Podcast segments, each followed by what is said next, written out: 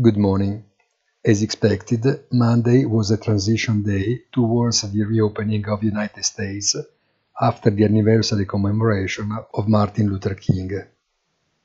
Waiting to understand the extent of the slowdown in Chinese growth in the last quarter of 2022, after the end of the zero-COVID policy and its consequences, the attention is focused on 2023 recovery.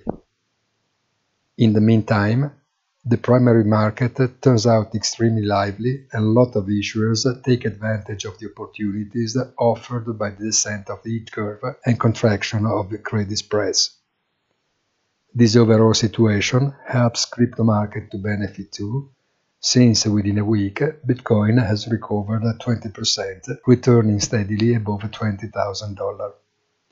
Have a nice day and please visit our site easy-finance.it.